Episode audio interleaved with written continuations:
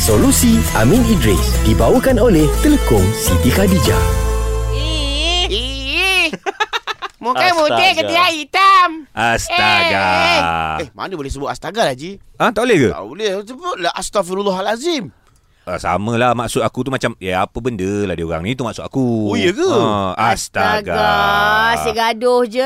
Ah, tu, Yelah. Ah, ba- tengok, aku kau pun tersebut sama. jugalah. Sebut. Ha. Alamak, ini dah macam common dengan kita punya culture. ada maksud kan astaga tu sebab si Wan ni pun tanya dia cakap ada orang selalu sebut astaga. Astaga. Ada perkataan ni maksud tersirat ke ataupun tak boleh disebut? Ha. ha.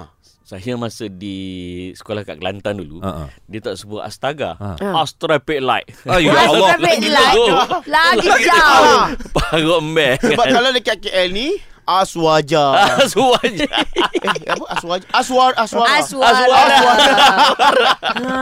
Okey, Wajah dia kita. Ah, kena faham Astaghfirullahalazim itu adalah uh, petikan daripada ayat Quran yeah. Ya. dan menjadi sebahagian pada zikir. Hmm. Sebut astaghfirullah maka kita dapat pahala. Ah. Okey, bagaimana pula dengan astaga? Astaga ni saya tanya kawan-kawan orang Arab ke apa tak ada maksud. Tak ada. Oh. Tak ada maksud. Jadi dia tidak ada larangan pun nak sebut astaga hmm. dan tak ada pula galakan. Hmm. Jadi mana nak sebut astaga tu Okey silakan Cuma kau tak dapat pahala zikir lah Ah, rugi lah. Rugi lah Sebab Baik kau cakap Allah nak astagfirullah. sebut. Sebutlah penuh kan hmm. Sebab apa Ji? Astaghfirullahalazim. Masya Allah Bagi lagu sikit Astaghfirullah. Al-Azim Ha. Lain-lain lah lagu korang.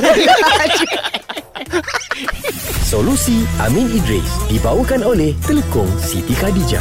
Dapatkan produk Siti Khadijah hari ini. Selesa luaran, tenang dalaman. Kunjungi butik SK atau layari sitikhadijah.com.